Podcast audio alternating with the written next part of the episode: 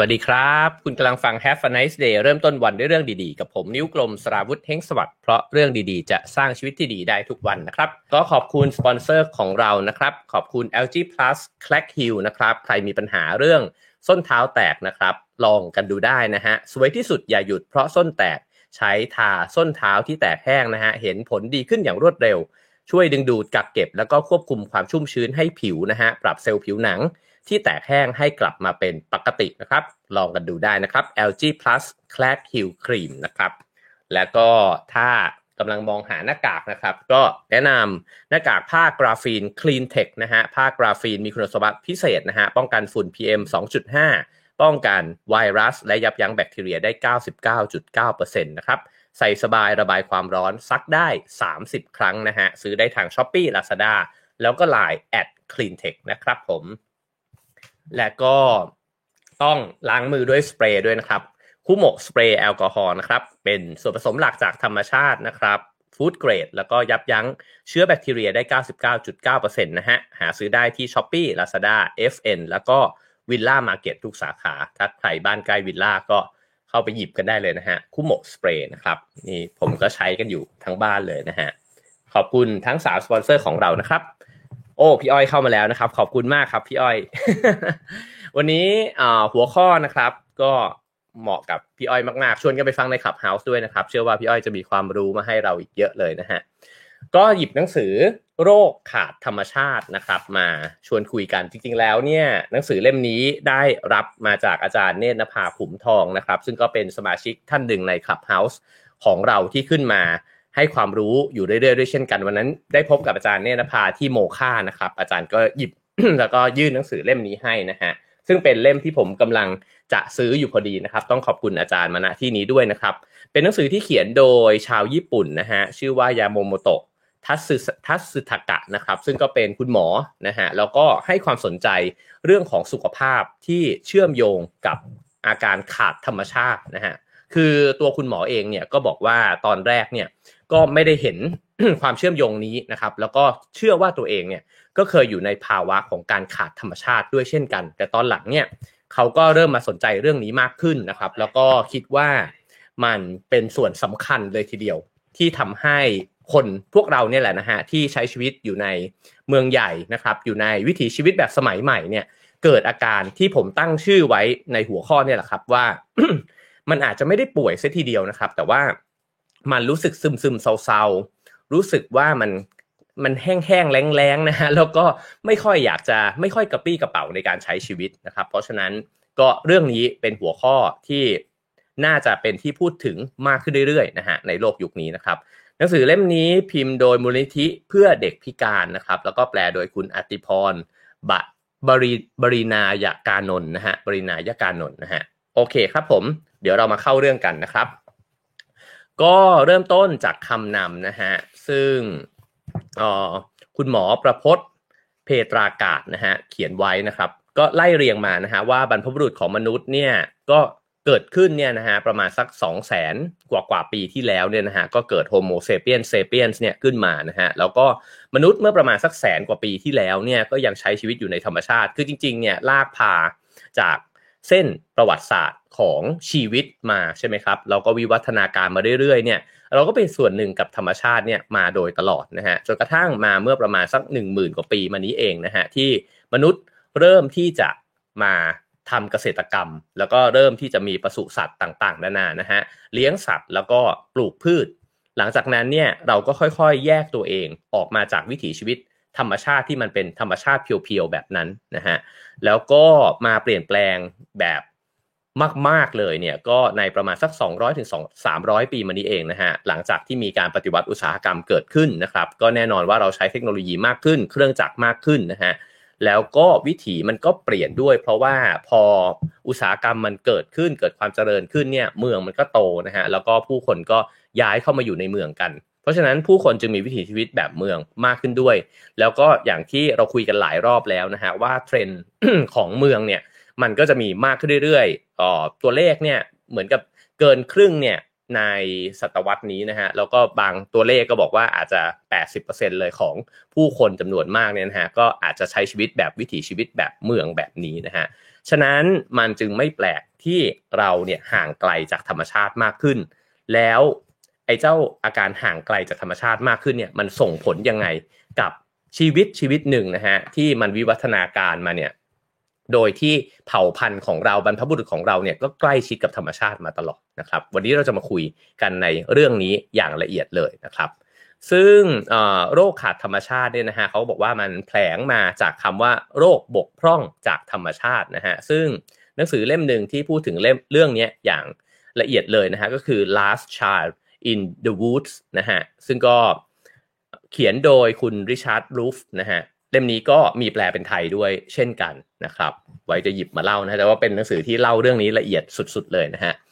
ซึ่งเขาก็บอกว่าลองมองดูที่วิถีชีวิตของเด็กยุคปัจจุบันดูก็ได้นะครับ ท่านผู้ฟังที่มีลูกๆเล็ก ๆนะฮะผมว่าเรื่องนี้สำคัญมากๆเลยนะฮะเขาบอกว่าทุกวันนี้เนี่ยผู้ปกครองเนี่ยกลับมองว่าการปล่อยเด็กๆ ออกไปเล่นนอกบ้านเนี่ยนะฮะกลับกลายเป็นเรื่องที่อันตราย แล้วเด็กๆกลับถูก บอกให้อยู่ในบ้านเนี่ยมากกว่านะฮะ มันเคยมีการ์ตูนที่ล้อกันแล้วก็แชร์กันอยู่เยอะเลยนะฮะใน Facebook เนี่ยบอกว่าพ่อแม่ในยุคก่อนเนี่ยก็คือไล่ลูกออกไปเล่นข้างนอกบ้านนะฮะแต่ว่าพ่อแม่ในยุคนี้เนี่ยก็เรียกลูกกลับเข้ามาในบ้านนะฮะบอกว่าอย่าไปเล่นข้างนอก เพราะว่าข้างนอกเนี่ยมันอันตรายไม่รู้ว่าจะมีอะไรยังไงมีทั้งผู้คนทั้งสัตว์ร้ายนะฮะ อะไรยังไงบ้าง เพราะฉะนั้นเนี่ยเด็กจำนวนมากนะฮะก็เลยต้องใช้ชีวิตโดยการที่เล่นอยู่กับสมาร์ทโฟน แล้วก็หน้าจอต่างๆนะครับแล้วก็กินขนมขบเคี้ยวเนี่ยอยู่ในบ้าน อยู่ในห้องแอร์ซะเป็นส่วนใหญ่ ผมว่าสิ่งนี้เราเห็นพบเห็นได้ทั่วไปนะฮะเวลาที่เดินห้างสรรพสินค้านะครับหรือว่าไปตามร้านอาหารต่างๆนะฮะเราก็จะเห็นครอบครัวนั่งกันอยู่ตามโต๊ะต่างๆ ร้านไอตรงไอติมเนี่ยนะฮะแต่ว่าลูกกับพ่อแม่ก็อาจจะไม่ค่อยได้คุยกันสักเท่าไหร่นะฮะก็ ถือกันไปคนละจอนะครับ แล้วก็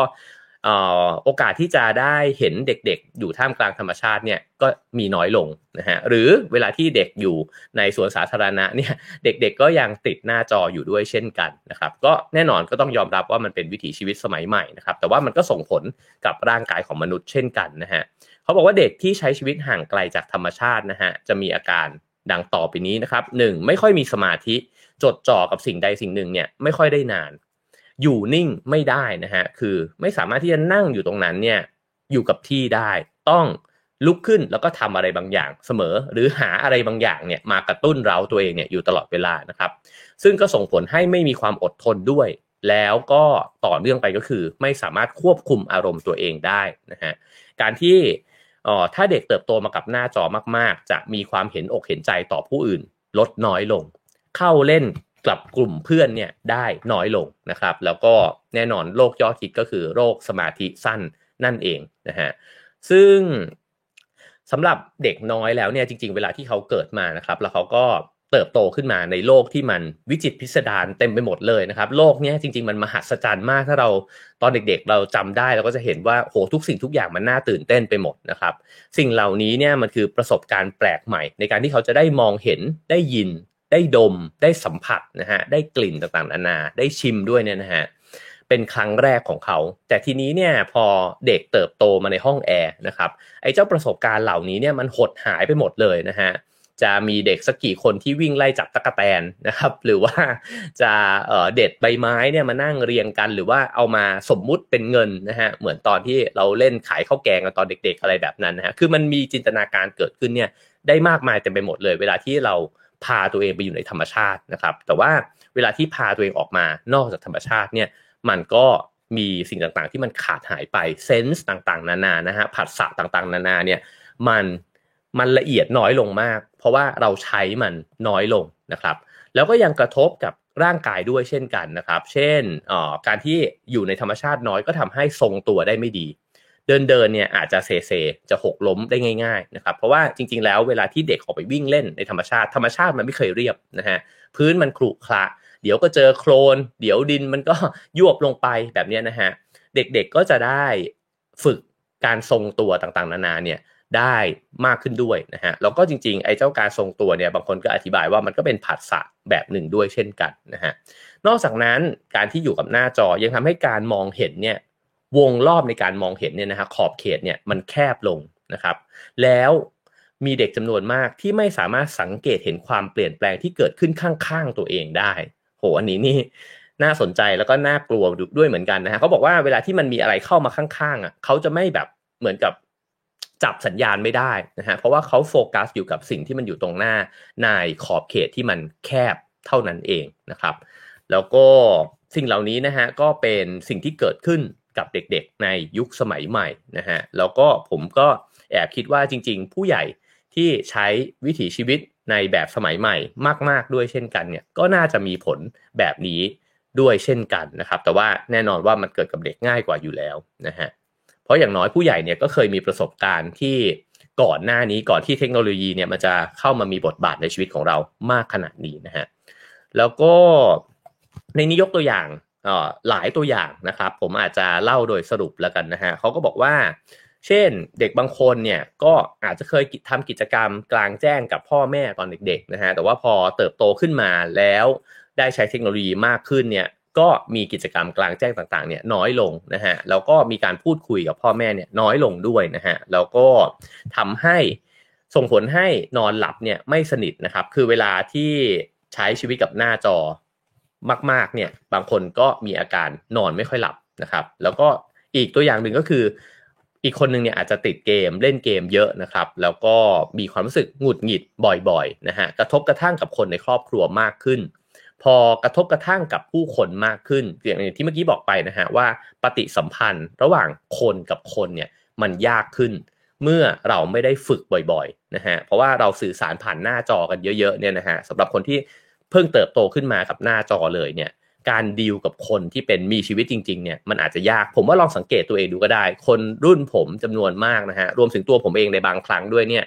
เลือกที่จะคุยแบบแชทเนี่ยมากกว่าโทรไปคุย หรือยิ่งหลังจากโควิดแบบนี้นะฮะหลายคนเนี่ยเรียกร้องให้ซูมกันละกันนะฮะแทนที่จะไปเจอกัน ซึ่ง โอเค ในเรื่องของการที่ไม่อยากติดโรคกัน อันนี้เข้าใจได้นะครับ แต่ว่ามันก็เริ่มมีนิสัยแบบนี้แล้วด้วยเช่นกันนะครับ ซึ่งเขาบอกว่าพอมันปฏิสัมพันธ์กับผู้คนแล้วมันรู้สึกไม่ดีนะฮะเด็กก็จะเก็บตัวด้วย คือเจอคนแล้วมันหงุดหงิดอะมันขี้เกียจไปไปเอ่อจะต้องแบบไปเอาอกเอาใจเขาหรือไปคิดถึงเขานะฮะก็เก็บตัวเองอยู่กับบ้านเล่นเกมมากขึ้นอีกเกิดโรคอ้วนอีกนะฮะแล้วก็อาจจะมีความรู้สึกที่ไม่ดีกับตัวเองด้วยนะฮะ ซึ่งในนี้เนี่ยตัวอย่างเขาก็เล่าว่า พอเขากลับไปบ้านปู่ย่านะฮะแล้วก็ได้ไปเจอห้องที่เปิดหน้าต่างทิ้งไว้แล้ว มีแสงสาดส่องเข้ามา มีกลิ่นดินเข้ามาเนี่ย เด็กคนนั้นก็น้ำตาไหลออกมาโดย ไม่รู้ตัวเลยนะฮะกับอีกตัวอย่างหนึ่งเขาบอกว่าบางคนเมืองเนี่ยก็รู้ดีครับว่าธรรมชาติมันสำคัญนะครับ แล้วก็วิถีชีวิตสมัยใหม่มันไม่ดีนะฮะก็พยายามออกแบบชีวิตตัวเองเนี่ยให้ บำรุงร่างกายด้วยผลิตภัณฑ์เกษตรอินทรีย์นะครับ แต่ในขณะเดียวกันมันก็ไม่ได้ครบเป็นองค์รวมทั้งหมดแบบนั้นนะฮะ คือกินเนี่ยอาจจะเลือกออร์แกนิกมากๆนะฮะ แต่ว่ายังใช้ชีวิตเนี่ยอยู่กับความเครียดแบบเดิมนะฮะ ก็มันก็ปฏิเสธไม่ได้ หลายอย่างก็อาจจะปฏิเสธไม่ได้นะครับ รถติดการขึ้นไปเบียดกันบนรถไฟฟ้านะฮะ การต้องอยู่กับสิ่งที่มันเร้าตลอดเวลาแบบนั้นนะครับ แล้วก็รวมถึงในตัวอย่างนี้ก็คือว่าเขาก็ไปเที่ยวกลางคืนด้วยนะครับ ก็ ในนี้ก็เพียงแค่ยกตัวอย่างว่า ฉะนั้นไอ้เจ้าการกินแบบออร์แกนิกเนี่ยมันก็ไม่ได้หมายความว่ามันจะทำให้ชีวิตคุณหรือว่าสุขภาพดีขึ้นได้เท่านั้นนะฮะแต่ว่ามันต้องดูแลในแบบ 360 องศาด้วยนะครับ แล้วก็ผลิตภัณฑ์ออร์แกนิกไม่ได้ทำให้เราใกล้ชิดธรรมชาติมากขึ้น เราเองเนี่ยวิถีชีวิตทั่ว ๆ ไปเนี่ยมันใกล้ชิดหรือว่าห่างไกลธรรมชาติมากกว่ากันนะครับ ทีนี้มาถึงคำที่ผมเขียนไว้ในหัวข้อนะครับว่า เขาบอกว่ามีคนที่รู้สึกว่าไม่สบาย แต่ก็ไม่ได้ป่วยเนี่ยมากขึ้นเรื่อยๆคำนี้น่าสนใจนะฮะไม่สบายแต่ไม่ได้ป่วยนะครับ ซึ่งอธิบายไม่ได้ฮะว่าตกลงฉันเป็นอะไรนะครับ แต่ว่ามีความรู้สึกว่าอ่อนเปลี้ยนะฮะไม่ค่อยมีเรี่ยวแรงหดหู่ใจทรมานนะครับ โดยไม่มีสาเหตุพอไปหาหมอเนี่ยถ้าหมอตรวจตรวจร่างกายเนี่ยหมออาจจะวินิจฉัยว่าร่างกายคุณปกตินะฮะแล้วก็ยังไม่ได้มีอาการของการป่วยอะไรนะฮะแต่ว่า จริง ๆ ถ้าถามไทยไปถึงวิถีชีวิตเนี่ย อาจจะเขาอาจจะตอบว่าเขาเนี่ยนอนไม่ค่อยหลับนะครับ แล้วก็บางทีเนี่ยก็อาจจะรู้สึกแย่แบบนี้ต่อเนื่องนะฮะซึ่งเป็นไปได้ว่าไปรู้อีกทีเนี่ยก็กลายเป็นอาการป่วยทางจิตไปแล้ว ก็อาจจะเป็นโรควิตกกังวลโรคซึมเศร้าต่างๆ นานาแบบนั้นนะฮะซึ่งความรู้สึกว่าร่างกายอ่อนล้านะครับไม่มีกำลังใจที่จะทำอะไร มันเหมือนไม่มีแรงบันดาลใจ ไม่มีการกระตุ้นตัวเองได้ด้วยเนี่ยนะฮะ แล้วก็นอนไม่หลับเนี่ยเขาบอกว่าไอ้เจ้าสามอาการนี้ขมวดรวมกันมัดรวมกันเนี่ยสุดท้ายมันก็จะไปตกร่องของโรคซึมเศร้าจนได้นะครับ แล้วก็พอเป็นโรคซึมเศร้าเนี่ยถ้าพอไปถึงตอนนั้นแล้วเราไปปรึกษาคุณหมอ คุณหมอก็อาจจะพยายามรักษาอาการเนี่ยด้วยยานะครับ แล้วก็อาจจะมีคำแนะนำต่างๆนะฮะแต่ในขณะเดียวกันสิ่งหนึ่งที่เราอาจจะไม่ค่อยได้ทบทวนก็คือว่า แล้วตัววิถีชีวิตเนี่ยที่มันห่างไกลออกมาจากธรรมชาติ ซึ่งในวงเล็บก็คือธรรมชาติดั้งเดิมของมนุษย์เลยเนี่ยนะฮะมัน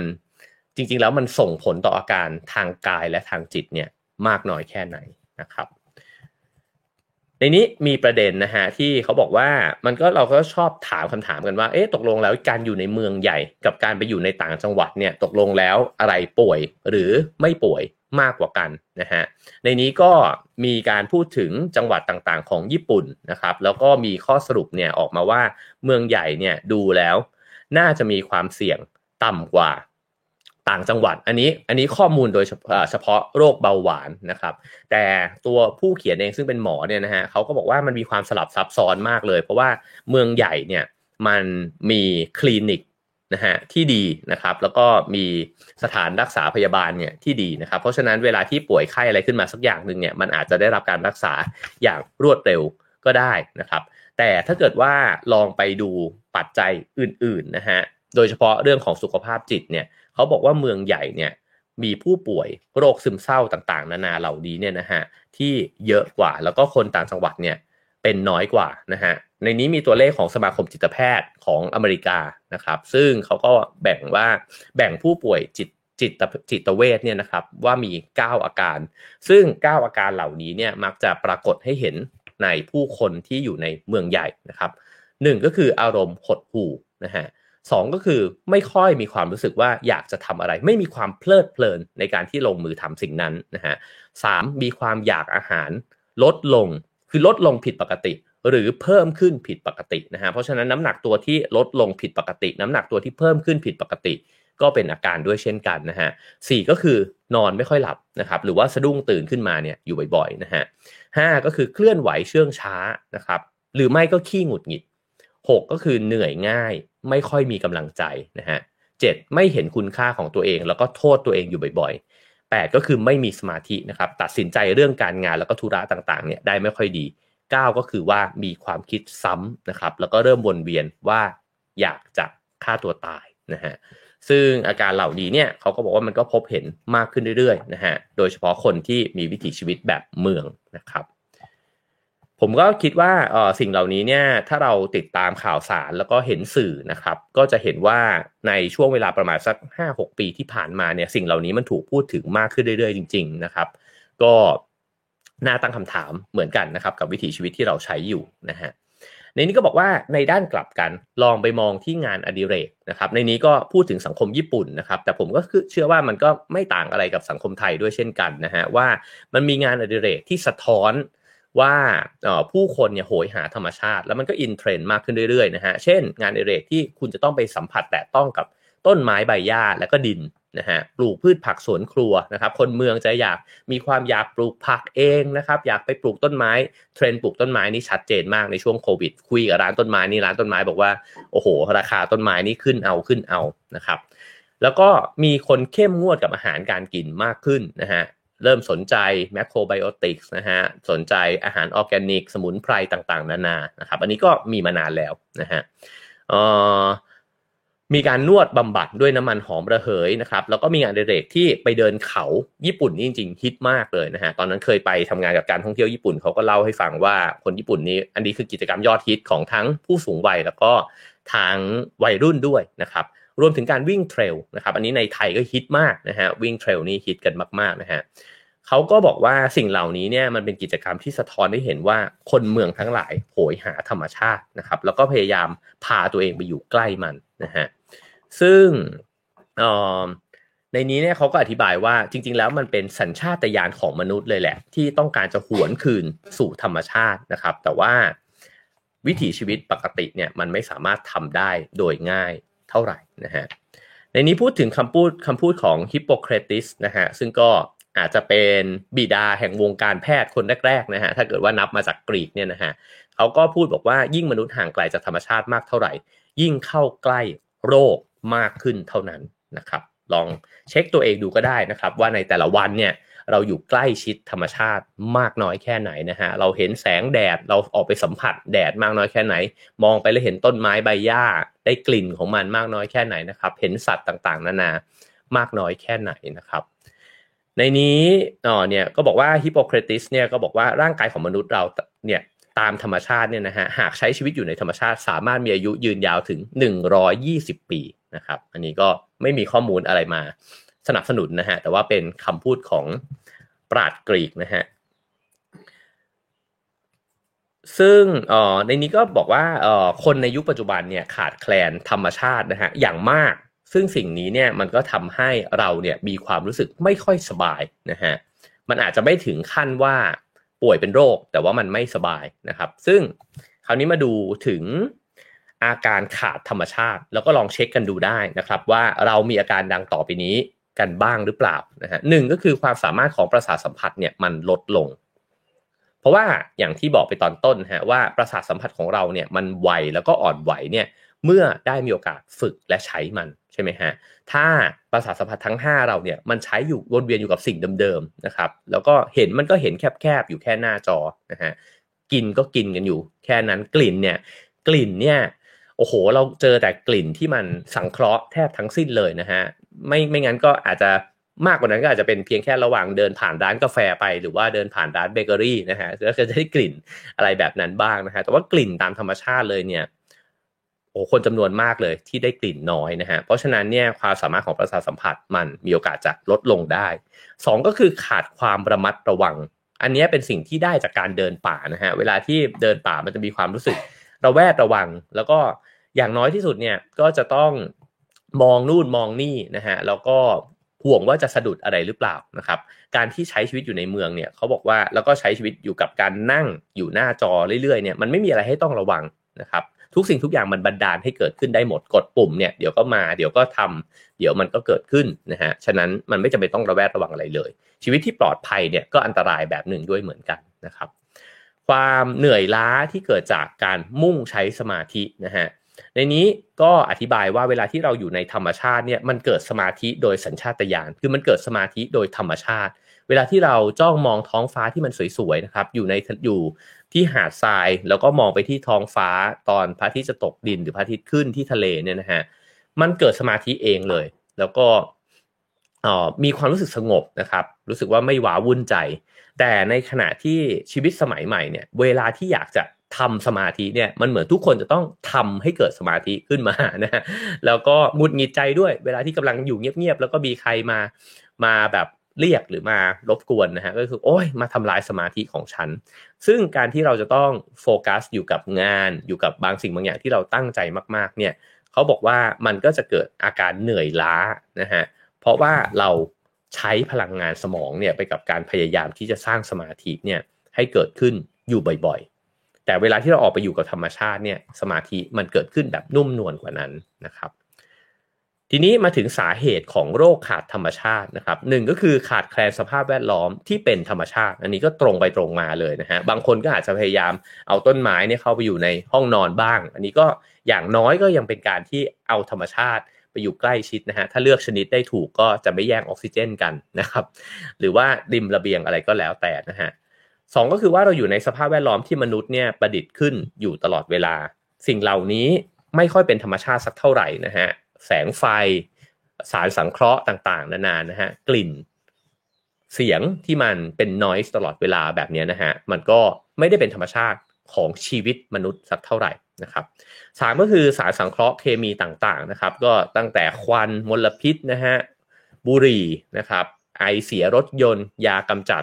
ศัตรูพืชนะฮะปุ๋ยเคมีต่างๆ มันก็วนเวียนทั้งในอากาศและอาหารที่เรากินด้วยนะครับหรือกระทั่งเสื้อผ้าที่เราสวมใส่นะฮะสิ่งเหล่านี้หรือเฟอร์นิเจอร์ที่เราใช้นะครับก็เป็นสิ่งที่ไม่ใช่ธรรมชาติที่อยู่ใกล้ชิดเรามากๆ เช่นกันนะครับ อีกอันนึงก็คือวิถีชีวิตที่มันเพิกเฉยต่อการหมุนไปของโลกนะฮะก็โลกมันก็มีกลางวันกลางคืนนะครับ แต่มนุษย์เราขยันกว่านั้นนะฮะคือโลกเขาทุกอย่างเข้านอนแล้ว สัตว์สัตว์กลางวันเนี่ยเข้านอนแล้วนะฮะพระอาทิตย์ก็บายบายไปแล้ว แต่มนุษย์ยังนะฮะเปิดไฟแล้วก็ทำงานต่อนะครับ บางคนก็ขยันมากสี่ทุ่มห้าทุ่มเที่ยงคืนตีหนึ่งตีสองนะครับเพราะฉะนั้นเนี่ยสิ่งเหล่านี้มันก็เพี้ยนไปจากการหมุนของโลกด้วยเช่นกันนะครับ แล้วก็ สิ่งนี้ก็มีผลแน่นอนนะฮะต่อการนอน การตื่น แล้วก็พลังงานในชีวิตที่เราได้ตื่นขึ้นมานะครับ ซึ่งในนี้ก็อธิบายนะฮะว่าถ้าเราจะอยากจะไม่เป็นโรคขาดธรรมชาติเนี่ย เราควรจะทำยังไง เขาก็บอกว่าให้กลับไปหาชีวิตธรรมดาสามัญของบรรพบุรุษนะฮะบรรพบุรุษทำอะไรบ้าง ก็ใช้ชีวิตตามวงจรชีวิตตามวงจรของพระอาทิตย์นะฮะก็ถ้าแสงหมด ก็เข้านอนเตรียมตัวพักผ่อนได้แล้วนะฮะแสงมาก็ตื่นมาแล้วก็ดำเนินชีวิตกันไปทำมาหากินกันไปนะครับ อาหารการกินเนี่ยเขาบอกแต่ก่อนเนี่ยญี่ปุ่นกินผักกับปลาเยอะมากนะฮะแต่ว่าหลังจากสงครามโลกครั้งที่ 2 แล้วเนี่ยก็กินอาหารที่มันหลากหลายมากขึ้นนะฮะมีอาหารจากตะวันตกเข้ามามากขึ้น มีวัตถุดิบที่ส่งเข้ามาในประเทศเนี่ยมากขึ้น มีวัตถุดิบสังเคราะห์มากขึ้นนะครับ แล้วก็อาหารไม่ค่อยเป็นไปตามฤดูกาลสักเท่าไหร่นะครับ ในนี้ก็พูดถึงที่อยู่อาศัยแล้วก็สภาพแวดล้อมด้วยเช่นกันนะฮะพอพูดถึงญี่ปุ่นเนี่ยวัดวัสดุต่างๆของบ้านนะครับ มันก็จะทำจากธรรมชาติซะเยอะนะฮะแต่ตอนนี้ก็จะเป็นเหล็กกระจกแล้วก็แอร์นะครับก็เพราะฉะนั้นก็ห่างไกลจากธรรมชาติด้วยเช่นกันนะฮะมีการยกกวีนะครับ ซึ่งเป็นกวีที่ถูกเอาไปใช้ในงานโฆษณาในหนังสือพิมพ์นะฮะก็อ่านแล้วก็น่าคิดดีเหมือนกันนะครับ ผู้เขียนเนี่ยเขียนไว้บอกว่า คุณรู้สึกชินชากับความสิวิไลบ้างหรือไม่ น้ำมันกับน้ำสิ่งใดสำคัญกว่ากัน รถยนต์กับขาสิ่งใดสำคัญกว่ากัน ความรู้กับปัญญา สิ่งใดสำคัญกว่ากัน ชื่อเสียงกับการสร้างสรรค์ สิ่งใดสำคัญกว่ากันนะฮะทฤษฎีกับการปฏิบัติ สิ่งใดสำคัญกว่ากัน คุณลืมความรู้สึกประทับใจไปแล้วหรือไม่ ท้ายที่สุดขณะที่คุณกำลังหาข้ออ้างอยู่นั้น คุณได้ขับขานด้วยดูใบไม้ผลิของโลกเราแล้วหรือยังนะฮะผู้เขียนคือคุระโมโตะโซนะครับ ในนี้เนี่ยคุณหมอเขาก็เติมเข้าไปอีกบอกว่า ยารักษาโรคกับอาหารสิ่งใดสำคัญกว่ากัน อุตสาหกรรมกับกสิกรรม สิ่งใดสำคัญกว่ากัน การรักษากับการป้องกัน สิ่งใดสำคัญกว่ากันนะครับเขาก็บอกว่ายกกวีบทนี้ขึ้นมาเพื่อที่จะให้ลองทบทวนนะฮะ ถ้าฟังไม่ทันเดี๋ยวไปฟังย้อนได้นะใน YouTube นะครับ ว่าตกลงแล้วอะเราให้ความสำคัญกับอะไร ถ้าเราให้ความสำคัญกับรถยนต์นะฮะเพราะฉะนั้นขามันก็ไม่สำคัญนะครับ ถ้าให้ความสำคัญกับทฤษฎี เราก็อาจจะนั่งอ่านเนี่ยมากกว่าที่จะลงไปวิ่งเล่นลงไปลงมือทำนะครับ ฉะนั้นสิ่งเหล่านี้ก็เป็นเช็คลิสต์ที่ที่น่าสนใจนะครับ คราวนี้ มาถึงเรื่องของการตรวจสอบนะฮะเขาบอกว่าให้ลองตรวจสอบวิถีชีวิตของตัวเองดูนะครับว่าเป็นยังไงบ้างนะฮะในนี้ก็บอกว่าสิ่งหนึ่งที่มันสำคัญเลยเนี่ยก็คือการใช้ชีวิตอย่างมีสตินะครับ เพราะว่าสติอะมันจะทำให้เราอย่างน้อยเนี่ยเรารู้ว่าเรากำลังใช้ชีวิตเนี่ยตามวิถีหรือว่าใกล้ชิดธรรมชาติ หรือกำลังห่างไกลไปจากธรรมชาตินะฮะอันหนึ่งที่พูดไปแล้วก็คือเรื่องของการนอนการตื่นนะครับสองก็คือ เรื่องของการกินก็ด้วยนะฮะการกินว่าตกลงแล้วเนี่ยเรากินอาหารตามฤดูกาลกินอาหารที่มีการสังเคราะห์มากหรือน้อยนะครับ อันที่สามที่น่าสนใจแล้วก็เป็นเรื่องที่ผมเองเนี่ยรู้สึก ไม่รู้ว่าตัวเองแก่ขึ้นหรือเปล่านะครับแต่อยากจะสร้างแคมเปญรณรงค์มากเลยนะอยากจะชวนทุกคนร่วมกันสร้างแคมเปญมากว่า เรามาช่วยกันสร้างสถานที่ที่มันเงียบสงัด ให้มันเกิดขึ้นบ้างในกรุงเทพนะฮะหรือจริงในทุกจังหวัดเลยนะฮะบ้างเถิดนะครับเพราะรู้สึกว่า ช่วงเนี้ยไปที่ไหนก็หนวกหูไปหมดเลยนะฮะ แล้วก็เวลาเข้าไปกินอาหารในร้านต่างๆ เนี่ย จะพบปัญหาอย่างหนึ่งว่าหนึ่งก็คือตัวร้านเองเนี่ยเลือกเพลงนะครับ ที่มันหนวกหูมาก ซึ่งไม่รู้ว่าเหตุผลอะไรที่เขาจะต้องเปิดเพลงเหมือนผับขนาดนั้นนะฮะบางร้านก็อาหารอร่อยมากเลยนะฮะแต่ว่าเพลงเนี่ยมันทำให้เราไม่อยากนั่งอยู่นานเลยนะฮะแต่ว่าส่วนหนึ่งก็จะพูดกับคนข้างตัวเนี่ยพูดกับชิงๆเสมอเลยว่า เออหรือ ปัญหามันไม่ใช่ที่เขาวะมันมันเป็นที่เราหรือเปล่านะครับไม่รู้ว่าถ้ามีเพื่อนๆผู้ฟังเคยรู้สึกแบบนี้นะครับ ว่าเพลงที่เปิดในร้านเนี่ยมันมันรบกวนนะฮะก็ลองลองพิมพ์แชร์ความรู้สึกกันเข้ามาบ้างก็ได้นะครับ ในนี้เนี่ยก็พูดถึงว่าการที่อยู่ในสถานที่ที่มันเงียบเนี่ยมันทำให้เราได้ยินเสียงของธรรมชาติ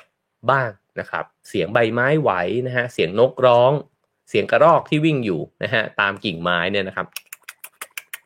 แบบนี้นะ ในหมู่บ้านผมเนี่ยถ้าเดินเล่นเนี่ยจะได้ยินเสียงกระรอกเนี่ยอยู่เรื่อยๆเลยนะครับ ในบ้านมันก็แวะมาอยู่บ่อย ๆ ด้วยเช่นกันนะครับเอ่อซึ่งสิ่งนี้เป็นสิ่งที่คนเมืองให้ความสำคัญน้อยนะครับ เพราะว่าเราเนี่ยใช้ชีวิตอยู่ในเสียงเต็มไปหมดนะฮะไปที่ไหนก็มีเสียงนะครับขึ้นลิฟต์ก็เจอเสียงขึ้นรถไฟฟ้าก็เจอเสียงเดินอยู่ข้างถนน ก็เจอเสียงนะฮะ อยู่ตรงไหนก็เจอแต่เสียง แล้วก็เวลาที่เราลำคาญเสียง เราใช้วิธีอะไรครับ เราก็เอาหูฟังเนี่ยขึ้นมายัดหูตัวเองใช่ไหมฮะเพื่อที่จะได้ฟังในสิ่งที่เราอยากฟัง แต่ว่าโอกาสที่เราจะอยู่กับความว่างๆโล่งๆของเสียงเนี่ยมันมีน้อยมากนะฮะผมว่าสิ่งหนึ่งที่เราอาจจะไม่ค่อยได้สังเกตเวลาที่เราบอกว่าเราไปทะเลหรือภูเขาเนี่ยแล้วมันรู้สึกดีมากเลย แล้วคนมักจะพูดถึงความโล่งนะฮะของบรรยากาศ แต่จริง ๆ แล้วเนี่ยความเงียบเนี่ย ก็ส่งผลมากนะฮะต่อความรู้สึกสงบ แล้วก็ความรู้สึกสบายในจิตใจเรานะครับเพราะฉะนั้นเสียงอึกทึกรบกวนเนี่ยถือเป็นปัญหามากของ และก็เป็นต้นต่ออันหนึ่งด้วยนะฮะของการที่ทำให้จิตใจเนี่ยมันเป็นโรคแล้วก็มีความรู้สึกไม่สบายได้ แล้วมันก็ห่างไกลจากธรรมชาติด้วยเช่นกันนะครับ อันที่สี่ที่เขาแนะนำก็คือว่าลองหากิจกรรมฮะที่ทำให้คุณเนี่ยได้กลิ่นของธรรมชาติ อ้ออันนี้ก็น่าสนใจนะฮะกลิ่นก็เป็นอีกอันหนึ่งที่เราลืมไปเลยนะครับ เราจะได้กลิ่นของธรรมชาติมากน้อยแค่ไหน ตอนที่ไปเข้าเวิร์กช็อปกับพี่อ้อยเนี่ยก็จะมีการให้เอาใบไม้นะฮะมาขยี้แล้วก็มาดมกลิ่นใบไม้กันนะครับ ก็จะเห็นว่าเจ้ากลิ่นต่างๆ เนี่ยมันมีความแตกต่างกันไปในแต่ละชนิดนะฮะในนี้ก็พูดถึงการอาบป่านะครับ ซึ่งคำนี้ก็ถูก เสนอนะฮะขึ้นมาในปี 1982 นะครับคำอธิบายว่าเวลาเข้าไปอาบป่า แล้วมันมีความรู้สึกที่ดีเนี่ยมันคืออะไรก็คือว่าป่าไม้มันปล่อยสารไฟตอนทรายเนี่ยนะฮะออกมา ซึ่งมันช่วยให้จิตใจเราสงบ แล้วก็คลายเครียดเราสังเกตดูก็ได้นะครับ เวลาเข้าไปอยู่ในป่าเนี่ยมันจะรู้สึกเลยว่าเอออยู่แป๊บหนึ่งจิตใจมันก็สงบขึ้นนะครับ ซึ่งไฟตอนทรายมาจากภาษากรีกนะฮะไฟโตแปลว่าต้นไม้นะฮะทรายแปลว่าการกำจัดนะฮะก็คือน้ำมันหอมระเหยที่ต้นไม้เนี่ยปล่อยออกมา แล้วก็เพื่อจริงๆเนี่ยป้องกันตัวเองจากเชื้อโรคแล้วก็มแมลงต่างๆนานาที่จะไปทำร้ายมันนะฮะแต่ว่าเวลาที่เราสูดอากาศเข้าไป สูดไอ้เจ้าสารน้ำมันหอมระเหยเนี่ยเข้าไปนะครับตัวเราเองก็จะรู้สึกสดชื่น แล้วก็รู้สึกสงบขึ้นด้วยผ่อนคลายความเครียดด้วยนะฮะซึ่ง สิ่งนี้เนี่ยก็ไปทำปฏิกิริยานะครับกับสารโปรตีนที่ต่อต้านเชื้อมะเร็งด้วยนะฮะทำให้สามารถก็คือช่วยลดทอนแนวโน้มความเสี่ยงที่จะเป็นมะเร็งได้ด้วย ทีนี้เราไปเดินป่าได้น้อยนะฮะจริง ๆ ทุกวันนี้ก็คงจะพอมีความหวังกับเมืองของเราบ้างนะครับ ว่าเมืองจะมีสีเขียวมากขึ้นนะฮะแต่เวลาที่ไปประเทศที่เขามีป่ากลางเมืองเนี้ยนะฮะอย่างในเยอรมันที่แบบเดินเดินอยู่แล้วก็อยู่ เข้าไปนึกว่าเป็นสวนสาธารณะ แต่เดินไปเดินเดินไปอีกนิดเดียวเนี่ย มันเป็นป่าแบบป่าแต่ป่าเลยนะแล้วก็สวยมากนะครับ ก็รู้สึกว่าเออถ้ามันมีธรรมชาตินะฮะอยู่ใกล้ ๆ ในเมืองเราก็อาจจะช่วยเยียวยาอาการป่วยต่างๆนานาเนี่ยเหล่านี้ได้ด้วยนะครับ แต่ว่าในเมื่ออาจจะยังไม่มีทางเลือกขนาดนั้นนะครับ การเข้าไปใช้ชีวิตอยู่ในสวนสาธารณะนะฮะแล้วก็ได้อยู่ใกล้ชิดต้นไม้ใบหญ้านะครับ แล้วก็ได้ดมกลิ่นธรรมชาติบ้างเนี่ย ก็น่าจะเป็นผลดีด้วยเช่นกันนะครับ ในนี้เนี่ยพยายามที่จะทำให้เราเห็นนะฮะว่าเวลาที่เราใช้ชีวิตอยู่เนี่ย จริง ๆ แล้วมันมีสารอะไรก็ไม่รู้อะลอยอยู่รอบตัวเราเนี่ยเต็มไปหมด มันเต็มไปด้วยสารเคมีด้วยมลพิษนะฮะแล้วเราก็สูดมันเข้าไป หรือเวลาที่เราอยู่ในบรรยากาศที่ดี มันก็มีสารชั้นดีเนี่ยที่จะเป็นผลดีกับร่างกายเราอยู่ด้วยนะครับเพราะฉะนั้นบรรยากาศและสภาพแวดล้อมมันกระทบกับชีวิตจิตใจของเรา แน่นอนนะฮะแล้วการอยู่ในสภาพแวดล้อมที่มันแย่ มันก็ต้องส่งผลแย่กับร่างกายและจิตใจแน่ๆนะฮะเพราะฉะนั้นกลิ่นเป็นเรื่องที่เราไม่เห็น แล้วอาจจะไม่ค่อยใส่ใจ แต่มีผลมากๆเลยนะฮะแล้วก็ในนี้พูดถึงเรื่องเสื้อผ้าด้วยนะครับ ก็บางคนก็จะใช้เสื้อผ้าที่มีวัสดุ จากธรรมชาตินะฮะไม่ใช่ใยสังเคราะห์นะครับเขาก็บอกว่า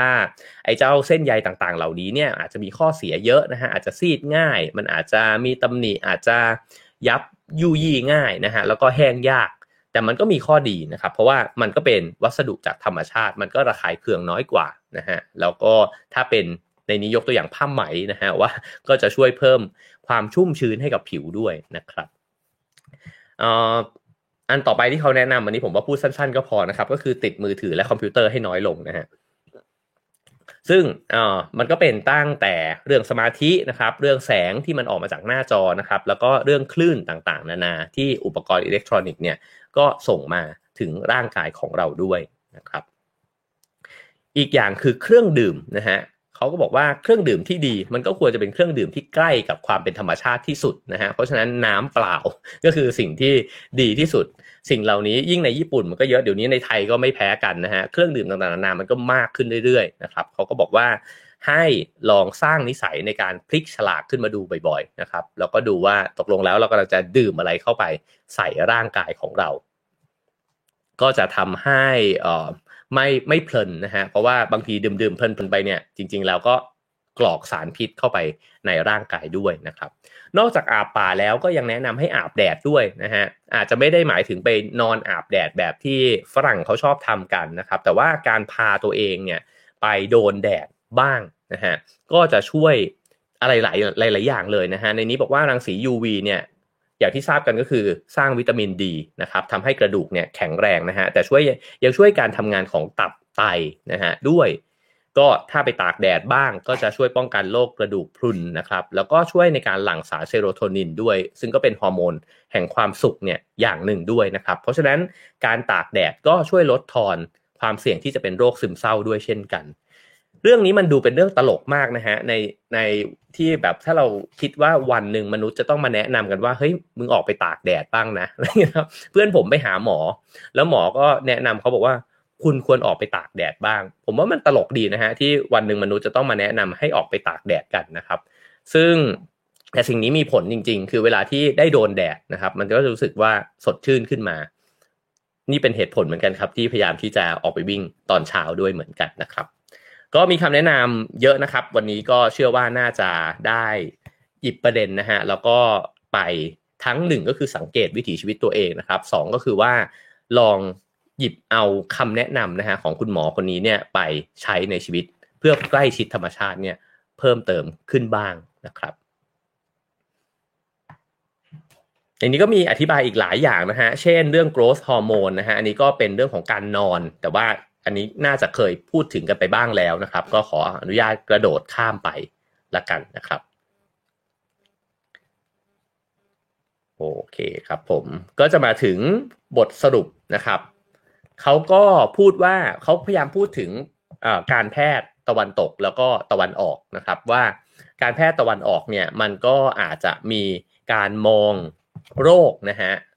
เกี่ยวพันกับชีวิตด้วยนะครับ ในขณะที่การแพทย์สมัยใหม่ตะวันตกส่วนหนึ่งแล้วกันนะฮะผมเชื่อว่าจริง ๆ มาถึงวันนี้มันก็มีการปรับเปลี่ยนไปเยอะมากแล้ว แล้วก็มีการผสมผสานทั้งสองฝั่งเนี่ยเข้าด้วยกันมากแล้วนะฮะแต่เขาบอกว่าก็ยังมีวิธีการมองโรคแล้วก็การรักษาจำนวนหนึ่งเนี่ยที่รักษาที่อาการก็คือเวลาที่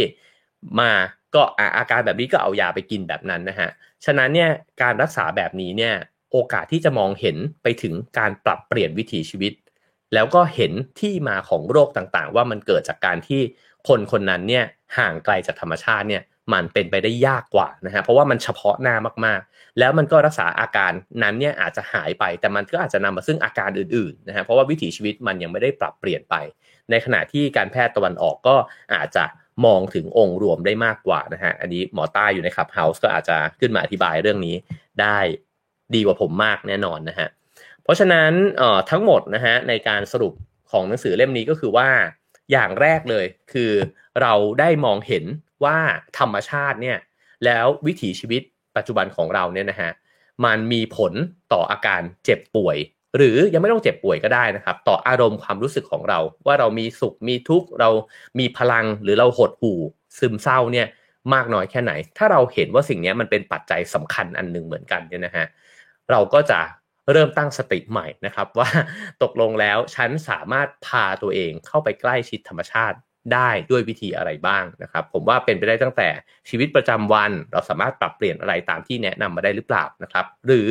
อาจจะมีกิจกรรมบางอย่าง พาครอบครัวไปเดินป่าบ้างนะฮะอยู่ใกล้ชิดกับธรรมชาติบ้าง ใช้เวลาเงียบๆปิดหน้าจอคอมวางมือถือลงบ้างนะครับ แล้วก็จริงๆ เวลาที่หาธรรมชาติใกล้ ๆ ตัวนะครับ แล้วก็ใช้เวลากับมัน นะฮะในตอนที่ไปเรียนเวิร์กช็อปกับพี่อ้อยเนี่ยนะครับแล้วก็มูลนิธิโลกสีเขียวเนี่ยนะฮะก็มีกิจกรรมหนึ่งที่ทางครูต่างๆ เขาสอนให้เราทำก็คือหาซิทสปอตนะฮะหรือว่าจุดที่เราสามารถที่จะนั่ง แล้วก็อยู่ตรงนั้นเนี่ยเป็นประจำได้นะครับ เช่น ถ้าบ้านเรามันพอจะมีมุมหนึ่งที่ทอดสายตาไปได้ไกลๆนะครับ เห็นทิวไม้เขียวๆได้บ้างระบีริมระเบียงคอนโด ถ้ามันมีมุมนั้นนะฮะก็อาจจะทำได้เช่นกันนะครับ หรือ อย่างน้อยก็มองท้องฟ้านะครับ จริงๆแล้วท้องฟ้าทุกทุกช่วงเวลาเนี่ยมันก็สามารถที่จะมองมัน แล้วก็รู้สึกสงบรู้สึกมีสมาธิได้ทั้งนั้นนะฮะจะเป็นฟ้ายามเช้าฟ้าตอนเปลี่ยนสีฟ้าตอนพระอาทิตย์ตกดินนะครับ หรือว่าฟ้าตอนมืดที่มีดาว แต่ในเมืองก็ดาวน้อยอีกนะฮะโอ้เป็นทุกข์ของชาวเมืองจริงๆนะฮะยกเว้นอย่างเดียวคือฟ้าตอนที่ PM 2.5 มันฟุ้งไปหมดเนี่ยนะฮะไม่ควรจะออกไปนั่งมองมันนะครับ ก็หาเวลาในการใกล้ชิดธรรมชาติมากขึ้นนะครับ ความเงียบก็สำคัญนะครับ ให้เวลาตัวเองได้อยู่กับความเงียบบ้าง เพราะว่าเราฟังเสียงอะไรที่มันเป็นเสียงสังเคราะห์เนี่ยมาตลอดทั้งวันแล้วนะครับ แล้วก็สิ่งเหล่านี้ล้วนแล้วแต่กระทบกับชีวิตของเราทั้งสิ้นนะครับ ก็ขอชวนกันครับให้กลับไปคืนดีกับธรรมชาตินะครับ กลับไปใกล้ชิดกับธรรมชาติ เพราะจริงๆแล้วเราเองก็เป็นธรรมชาติ เราก็เป็นส่วนหนึ่งของธรรมชาตินะครับ การที่เราแยกตัวออกมาจากมัน ก็ไม่น่าจะเป็นผลดีกับชีวิตเราแน่ ๆนะครับ ทั้งหมดนั้นคือเนื้อหาของ Have a nice day ประจำวันนี้นะครับ จากหนังสือเล่มนี้นะครับ โรคขาดธรรมชาตินะฮะถ้าใครสนใจสามารถหาซื้อได้ ผมว่าตามร้านหนังสือทั่วไปน่าจะมี แล้วก็ลอง search หามูลนิธิเพื่อเด็กพิการนะครับ แล้วก็มูลนิธิโกมลคิมทองนะฮะเพจของโกมลคิมทอง ใน Facebook น่าจะหาซื้อหนังสือเล่มนี้ได้อยู่นะครับ ก็ชวนอ่านกันครับผม ขอบคุณทุกคนนะครับที่ฟังมาถึงตอนนี้นะฮะ เช่นเคยนะครับ สามารถให้คะแนนความพึงพอใจกันเข้ามาได้นะครับ5 4 3 2 1 0นะครับ ชอบไม่ชอบเป็นประโยชน์มากน้อยแค่ไหนยังไงนะครับ แล้วก็ฝากแชร์ด้วยครับ คนละแชร์นะฮะ ถ้าดูทาง Facebook นะครับ แล้วก็ขอบคุณสปอนเซอร์ของเราด้วยนะครับ ขอบคุณ LG H2O ARR แบบครีมแล้วก็โลชั่นนะครับ อันนี้สำหรับคนที่มีปัญหาเรื่องผิวแห้งคันนะครับ ทาหลังอาบน้ำได้นะฮะหรือจะเป็นผู้สูงวัยนะครับ ผู้ป่วยโรคเบาหวานความดันโลหิตสูง โรคไตนะครับ หรือคนที่เข้าหน้าหนาวแล้วก็รู้สึกผิวแห้งนะครับ ก็ทาได้เช่นกันนะครับ LG H2O ARR ครีมและโลชั่นนะครับ ซื้อได้ตามร้านขายยาใกล้บ้านคุณนะครับ แล้วก็ขอบคุณคุโมสเปรย์แอลกอฮอล์นะครับสำหรับล้างมือเป็นส่วนผสมหลักจากธรรมชาตินะฮะ เป็น food grade แล้วก็ยับยั้งเชื้อแบคทีเรียได้ 99.9%ซื้อได้ที่ s h อ p e e Lazada FN แล้วก็ Villa Market ทุกสาขานะครับ แล้วก็สำหรับหน้ากากก็แนะนำหน้ากากผ้ากราฟีน Cleantech นะครับ ผ้ากราฟีนมีคุณสมบัติพิเศษ สะท้อนฝุ่น PM 2.5 ช่วยป้องกันไวรัส ยับยั้งแบคทีเรียได้ 99.9%นะฮะ ใช้ใส่สบายระบายความร้อนซักได้ 30 ครั้งนะครับ ซื้อได้ทาง s h อ p e e Lazada แล้วก็ Line ก็ได้นะครับ @cleantech นะครับผมหน้ากากสวยมากนะครับ ขอบคุณทั้ง 3 สปอนเซอร์ของเรานะครับ เดี๋ยวพรุ่งนี้มาคุยกันต่อนะฮะ7โมงเช้าใครเล่น Clubhouse ขอชวนไปฟังใน Clubhouse กันวันนี้เชื่อว่ามีผู้รู้ด้านนี้จะขึ้นมาให้ความรู้กับเรา เพิ่มเติมจากที่ผมเล่าไป อาจจะเป็นประโยชน์กว่าที่ผมเล่าอีกนะฮะชวนไปฟังกันนะครับ แล้วก็ซื้อหนังสือของผมได้อยู่นะครับโดยการ add Line นะครับ add round finger นะครับ ก็สั่งซื้อหนังสือกันได้ทั้งสองเล่มนะครับ โอเคครับ ขอบคุณทุกคนครับ เจอกันพรุ่งนี้นะครับ have a nice day ครับ